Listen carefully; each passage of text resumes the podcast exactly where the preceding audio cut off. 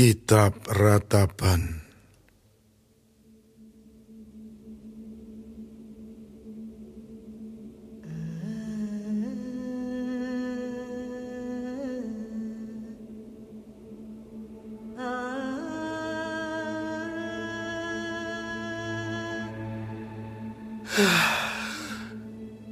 Betapa terpencilnya kota itu, yang dahulu ramai, laksana seorang candala ia, yang dahulu agung di antara bangsa-bangsa, yang dahulu ratu di antara kota-kota, sekarang menjadi jajahan. Pada malam hari, terseduh-seduh ia menangis. Air matanya bercucuran di pipi.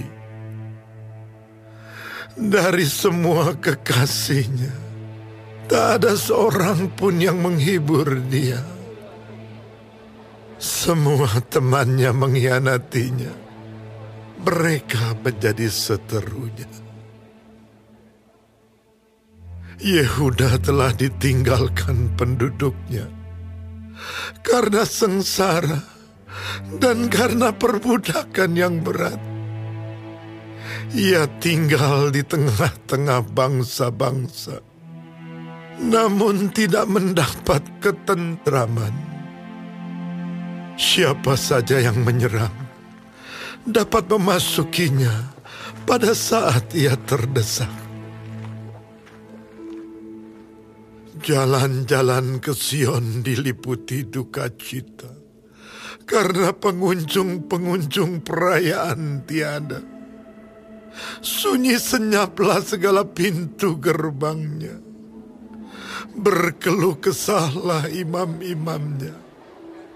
Bersedih pedih darah-darahnya. Dan ia sendiri pilu hatinya.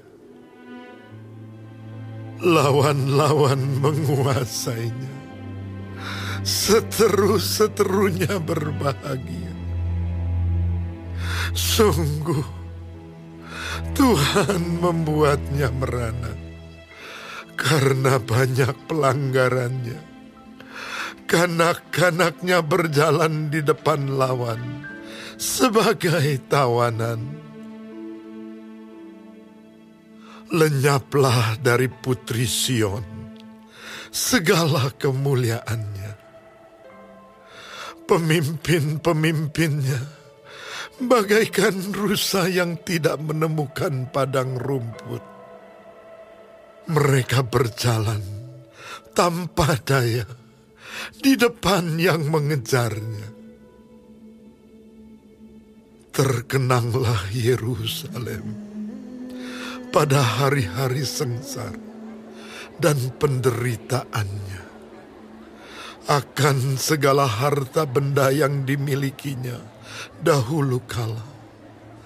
Tatkala penduduknya jatuh ke tangan lawan dan tak ada penolong baginya, para lawan memandangnya dan tertawa karena keruntuhannya.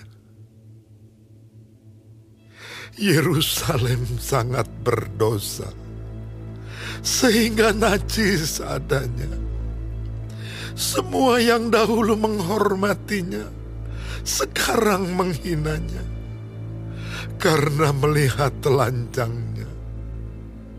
Dan dia sendiri berkeluh kesah, dan memalingkan mukanya.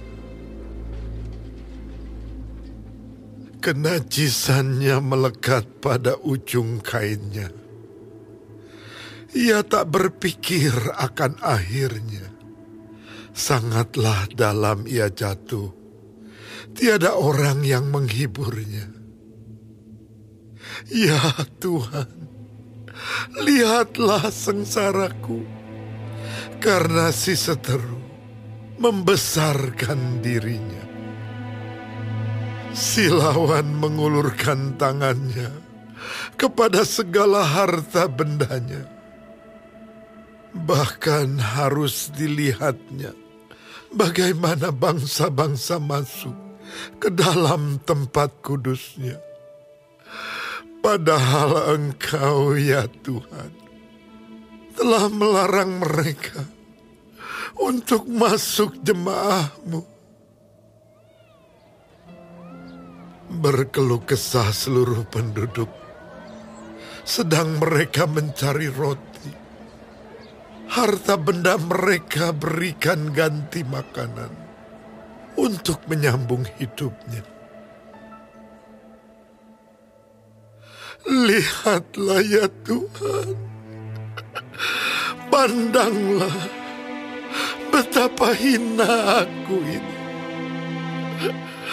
Acuh tak acuhkah kamu sekalian yang berlalu? Pandanglah dan lihatlah, apakah ada kesedihan seperti kesedihan yang ditimpahkan Tuhan kepadaku, untuk membuat aku merana tatkala murkanya menyala-nyala. Dari atas dikirimnya api masuk ke dalam tulang-tulangku. Dihamparkannya jaring di muka kakiku. Didesaknya aku mundur.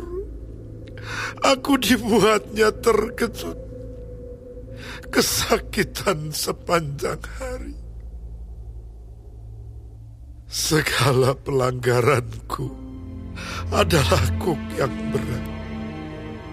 Suatu jalinan yang dibuat tangan Tuhan, yang ditaruh di atas tengkukku, sehingga melumpuhkan kekuatanku. Tuhan telah menyerahkan aku ke tangan orang-orang yang tidak dapat ku tentangi.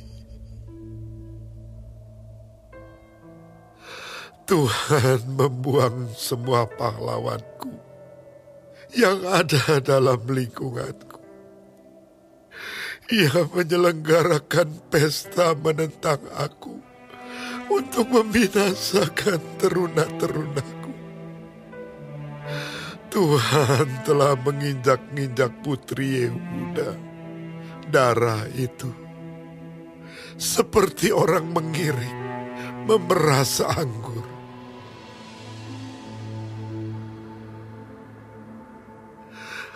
Karena inilah aku menangis, mataku mencucurkan air,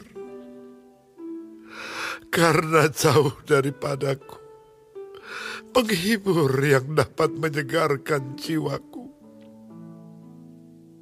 Bingunglah anak-anakku, karena terlampau kuat si seteru.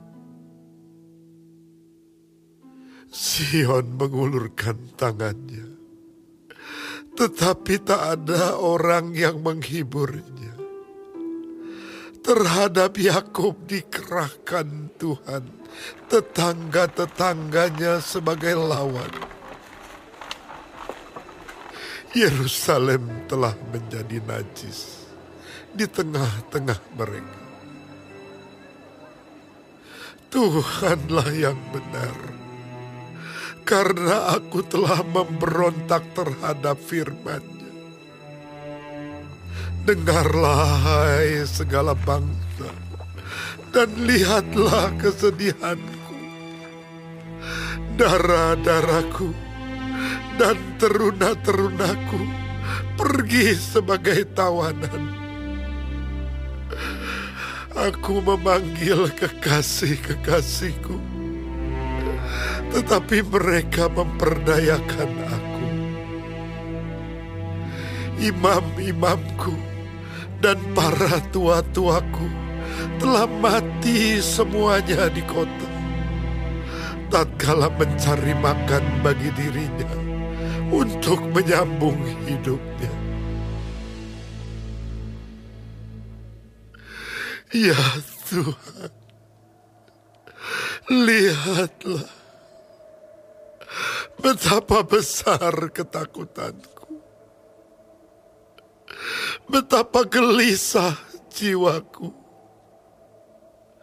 Hatiku terbolak-balik di dalam dadaku, karena sudah melampaui batas aku memberontak. Di luar, keturunanku dibinasakan oleh pedang. Di dalam rumah, oleh penyakit sampar. Dengarlah, bagaimana keluh kesah, sedang tiada penghibur bagiku. Seteru-seteruku mendengar tentang kecelakaanku. Mereka gembira karena engkau yang mendatangkannya. Datanglah kiranya hari yang telah engkau umumkan itu. Dan biarlah mereka menjadi seperti aku. Biarlah segala kejahatan mereka datang ke hadapanmu. Dan perbuatlah kepada mereka seperti engkau telah perbuat kepadaku, oleh karena segala pelanggaranku. Karena banyaklah keluh kesah dan pedih hatiku.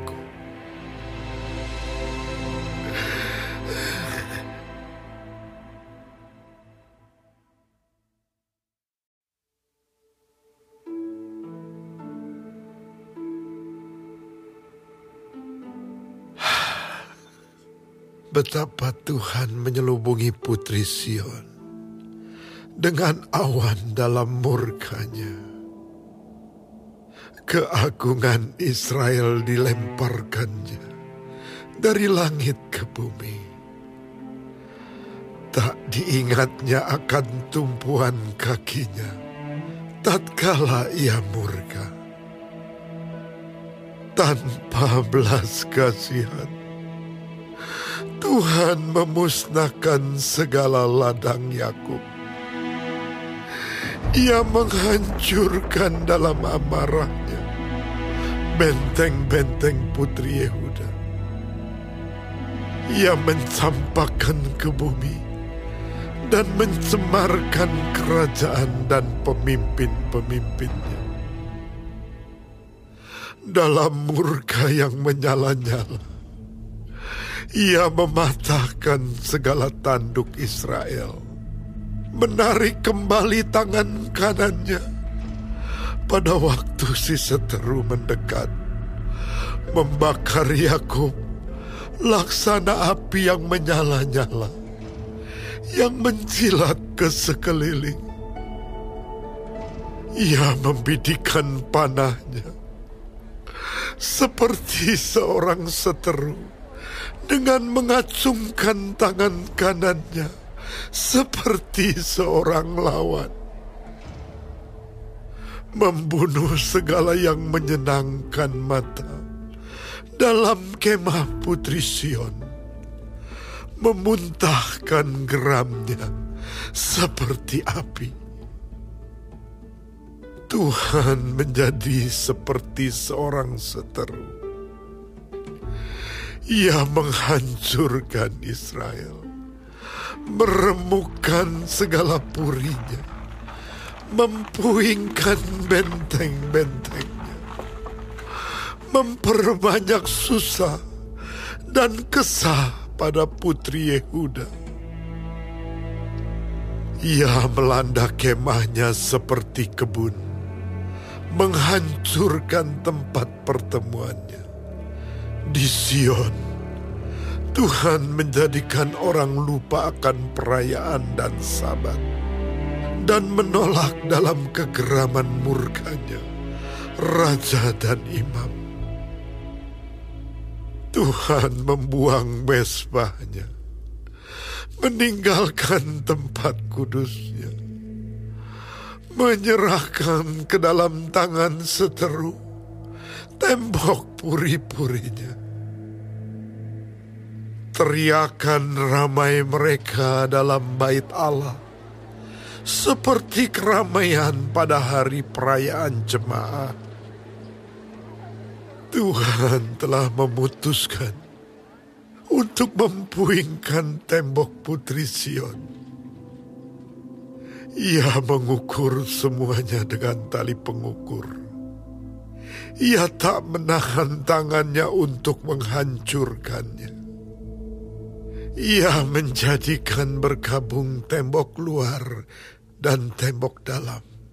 Mereka merana semua. Terbenam gapura-gapuranya di dalam tanah. Tuhan menghancurkan dan meluluhkan palang-palang pintunya. Rajanya dan pemimpin-pemimpinnya berada di antara bangsa-bangsa asing. Tak ada petunjuk dari Tuhan. Bahkan nabi-nabi tidak menerima lagi wahyu daripadanya. Duduklah tertegun di tanah para tua-tua Putri Sion. Mereka menabur abu di atas kepala dan mengenakan kain kabung. Darah-darah Yerusalem menundukkan kepalanya ke tanah. Mataku kusam dengan air mata. Remuk redam hatiku. Hancur habis hatiku karena keruntuhan putri bangsaku. Sebab jatuh pingsan kanak-kanak dan bayi di lapangan-lapangan kota. Kepada ibunya mereka bertanya, "Mana roti dan anggur?" Sedang mereka jatuh pingsan seperti orang yang gugur di lapangan-lapangan kota ketika menghembuskan nafas di pangkuan ibunya. Apa yang dapat kunyatakan kepadamu? Dengan apa aku dapat menyamakan engkau, ya Putri Yerusalem? Dengan apa aku dapat membandingkan engkau untuk dihibur, ya darah Putri Sion? Karena luas bagaikan laut reruntuhanmu, siapa yang akan memulihkan engkau? Nabi-nabimu melihat bagimu penglihatan yang dusta dan hampa. Mereka tidak menyatakan kesalahanmu guna memulihkan engkau kembali. Mereka mengeluarkan bagimu ramalan-ramalan yang dusta dan menyesatkan. Sekalian orang yang lewat bertepuk tangan karena engkau. Mereka bersuit-suit dan menggelengkan kepalanya mengenai Putri Yerusalem. Inikah kota yang disebut orang, kota yang paling indah, kesukaan dunia semesta? Terhadap engkau, semua seteru mengangakkan mulutnya. Mereka bersuit-suit dan menggertakkan giginya. "Kami telah memusnahkannya," kata mereka. "Nah, inilah harinya yang kami nanti-nantikan. Kami mengalaminya, kami melihatnya." Tuhan telah menjalankan yang dirancangkannya. Ia melaksanakan yang difirmankannya, yang diperintahkannya dahulu kala. Ia merusak tanpa belas kasihan. Ia menjadikan si seteru senang atas kamu. Ia meninggikan tanduk lawan-lawanmu. Berteriaklah kepada Tuhan dengan nyaring. Hai Putri Sion, cucurkanlah air mata, bagaikan sungai siang dan malam. Janganlah kau berikan dirimu istirahat. Janganlah matamu tenang. Bangunlah, mengeranglah pada malam hari, pada permulaan giliran jaga malam. Curahkanlah isi hatimu, bagaikan air di hadapan Tuhan. Angkatlah tanganmu kepadanya, demi hidup anak-anakmu yang jatuh pingsan karena lapar di ujung-ujung jalan. Lihatlah, Tuhan, dan tiliklah kepada siapakah Kau telah berbuat ini. Apakah perempuan harus makan anak kandungnya? Anak-anak yang masih dibuai. Apakah dalam tempat kudus Tuhan harus dibunuh imam dan nabi? Terbaring di debu jalan, pemuda dan orang tua. Darah-darahku dan teruna-terunaku gugur oleh pedang. Engkau membunuh mereka tatkala Engkau murka, tanpa belas kasihan Engkau menyembelih mereka.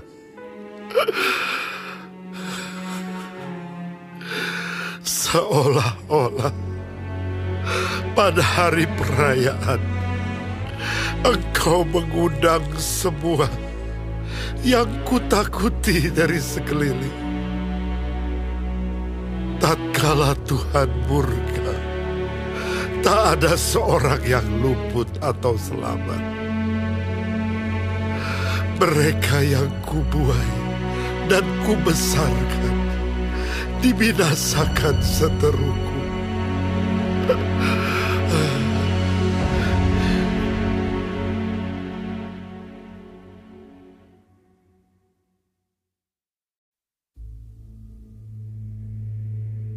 Akulah orang yang melihat sengsara disebabkan cambuk murkanya.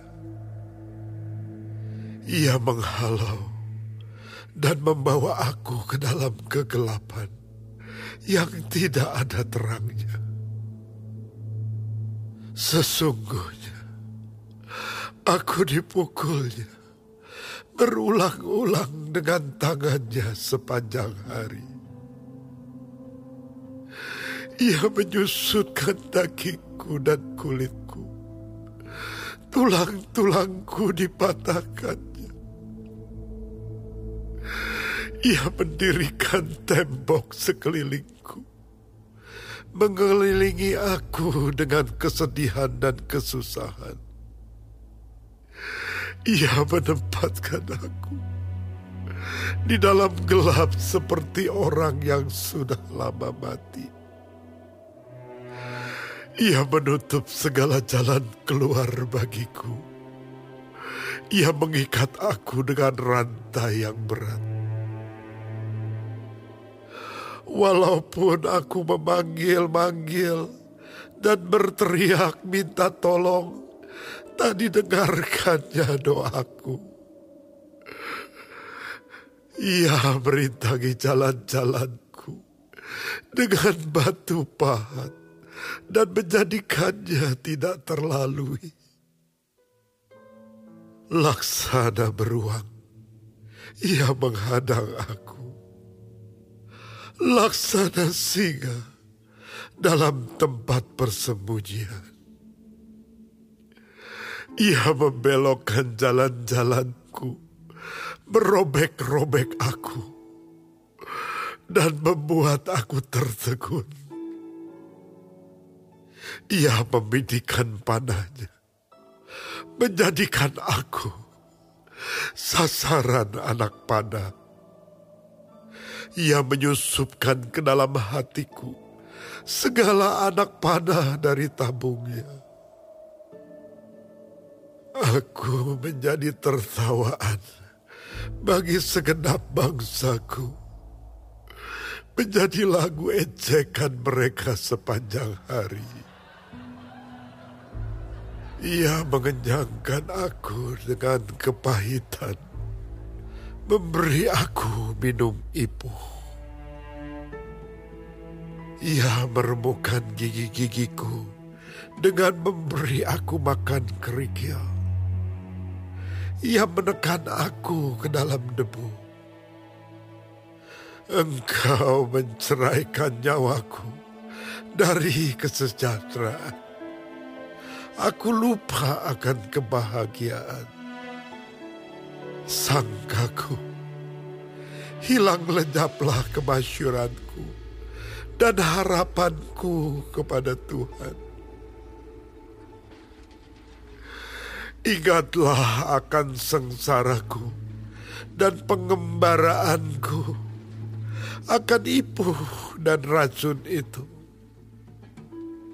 Jiwaku selalu teringat akan hal itu dan tertekan dalam diriku. Tetapi hal-hal inilah yang kuperhatikan. Oleh sebab itu aku akan berharap. Tak berkesudahan kasih setia Tuhan, tak habis-habisnya rahmat-Nya, selalu baru tiap pagi.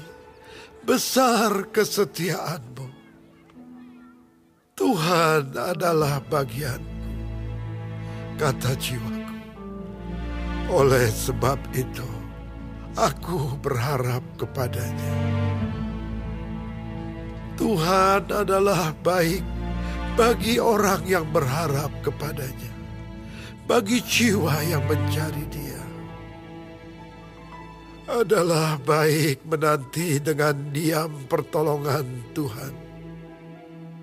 Adalah baik bagi seorang pria memikul kuk pada masa mudanya. Biarlah ia duduk sendirian dan berdiam diri kalau Tuhan membebankannya. Biarlah ia merebahkan diri dengan mukanya dalam debu. Mungkin ada harapan. Biarlah ia memberikan pipi kepada yang menamparnya. Biarlah ia kenyang dengan cercaan. Karena tidak untuk selama-lamanya Tuhan mengucilkan. Karena walau ia mendatangkan susah, ia juga menyayangi menurut kebesaran kasih setianya. Karena tidak dengan rela hati ia menindas dan merisaukan anak-anak manusia.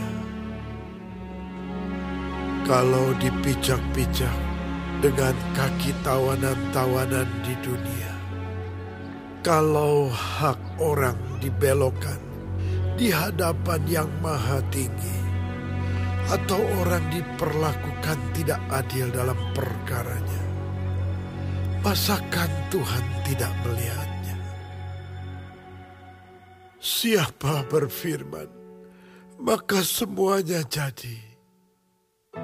Bukankah Tuhan yang memerintahkannya? Bukankah dari mulut Yang Maha Tinggi keluar apa yang buruk dan apa yang baik?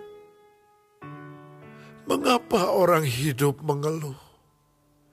Biarlah setiap orang mengeluh tentang dosanya.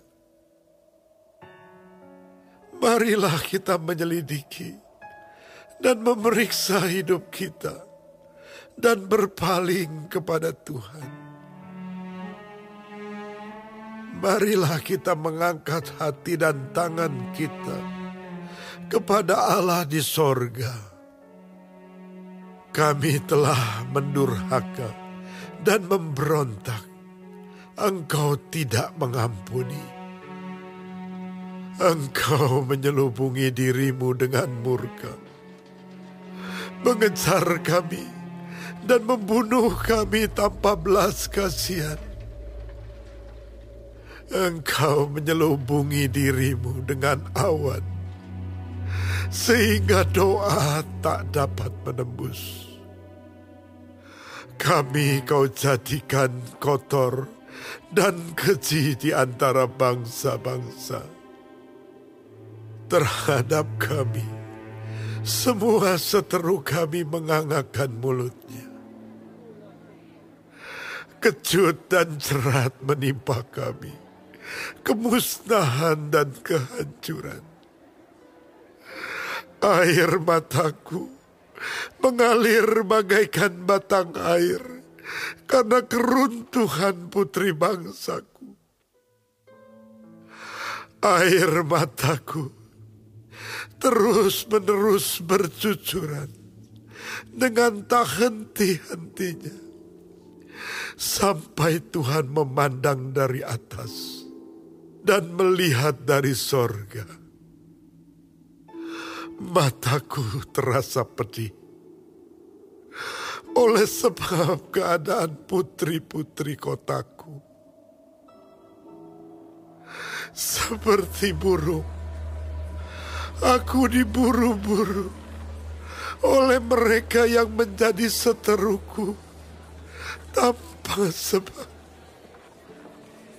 Mereka melemparkan aku hidup-hidup dalam lubang, melontari aku dengan batu. Air membanjir di atas kepalaku. Kusangka binasa aku. Ya Tuhan, aku memanggil nama-Mu dari dasar lubang yang dalam. Engkau mendengar suaraku. Janganlah Kau tutupi telingamu terhadap kesahku dan teriak tolongku. Engkau dekat tak kala aku memanggilmu. Engkau berfirman, jangan takut. Ya Tuhan, Engkau telah memperjuangkan perkaraku. Engkau telah menyelamatkan hidupku. Engkau telah melihat ketidakadilan terhadap aku. Ya Tuhan, berikanlah keadilan. Engkau telah melihat segala dendam mereka, segala rancangan mereka terhadap aku. Engkau telah mendengar cercaan mereka, ya Tuhan, segala rancangan mereka terhadap aku. Percakapan orang-orang yang melawan aku dan rencana mereka terhadap aku sepanjang hari. Amatilah duduk bangun mereka. Aku menjadi lagu ejekan mereka. Engkau akan mengadakan pembalasan terhadap mereka, ya Tuhan, menurut perbuatan tangan mereka. Engkau akan mengeraskan hati mereka. Kiranya kutuk-Mu menimpa mereka. Engkau akan mengejar mereka dengan murka dan memusnahkan mereka dari bawah langit, ya Tuhan.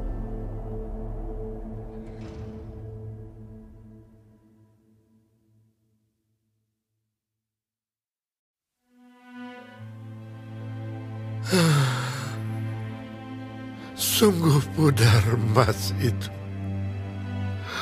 Emas murni itu berubah. Batu-batu suci itu terbuang di pojok tiap jalan. Anak-anak Sion yang berharga, yang setimbang dengan emas tua. Sungguh mereka dianggap belanga-belanga tanah, buatan tangan tukang periuk. Serigala pun memberikan teteknya dan menyusui anak-anaknya. Tetapi putri bangsaku telah menjadi kejam, seperti burung unta di padang pasir. Lidah bayi melekat pada langit-langit karena haus. Kanak-kanak meminta roti, tetapi tak seorang pun yang memberi. Yang biasa makan yang sedap-sedap, mati bulur di jalan-jalan. Yang biasa duduk di atas bantal kirmisi, terbaring di timbunan sampah. Kedurjanaan putri bangsaku melebihi dosa Sodom, yang sekejap mata dibongkar bangkir tanpa ada tangan yang memukulnya. Pemimpin-pemimpin lebih bersih dari salju dan lebih putih dari susu. Tubuh mereka lebih merah daripada merjan, seperti batu nilam rupa mereka. Sekarang rupa mereka lebih hitam daripada jelaga. Mereka tidak dikenal di jalan-jalan. Kulit mereka berkerut pada tulang-tulangnya, mengering seperti kayu. Lebih bahagia mereka yang gugur karena pedang, daripada mereka yang tewas karena lapar, yang merana dan mati sebab tak ada hasil ladang. Dengan tangan sendiri, wanita yang lemah lembut memasak kanak-kanak mereka untuk makanan mereka tatkala runtuh putri bangsaku.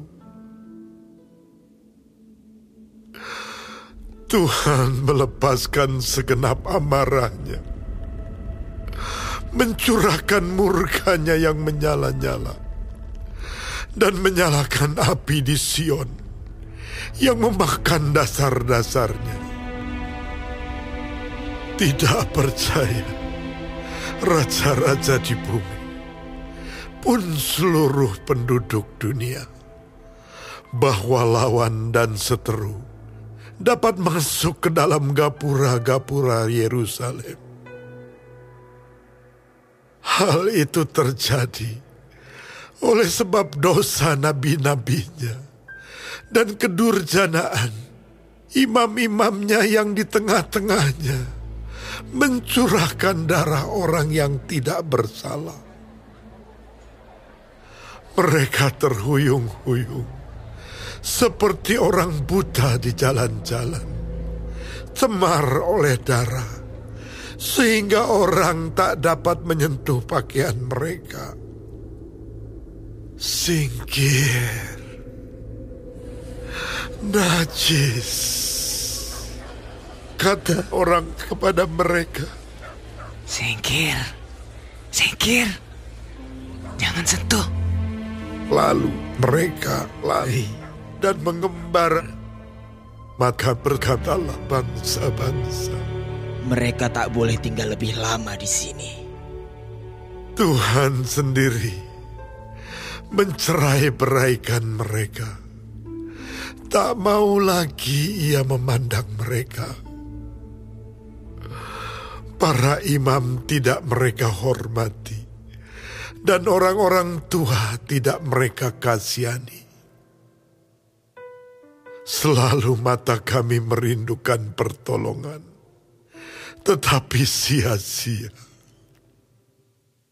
Dari menara penjagaan Kami menanti-nantikan suatu bangsa yang tak dapat menolong. Mereka mengintai langkah-langkah kami, sehingga kami tak dapat berjalan di lapangan-lapangan kami. Akhir hidup kami mendekat. Hari-hari kami sudah genap. Ya, akhir hidup kami sudah tiba. Pengejar-pengejar kami lebih cepat daripada burung Raja Wali di angkasa. Mereka memburu kami di atas gunung-gunung, menghadang kami di padang gurun. Orang yang diurapi Tuhan, nafas hidup kami, tertangkap dalam pelubang mereka. Dia yang kami sangka. Dalam naungannya, kami akan hidup di antara bangsa-bangsa. Bergembira dan bersukacitalah, hai Putri Edom. Engkau yang mendiami Tanaus, juga kepadamu piala akan sampai. Engkau akan jadi mabuk, lalu menelanjangi dirimu. Telah hapus kesalahanmu, Putri Sion. Tak akan lagi Tuhan membawa engkau ke dalam pembuangan, tetapi kesalahanmu, Putri Edom, akan dibalasnya, dan dosa-dosamu akan disingkapkannya.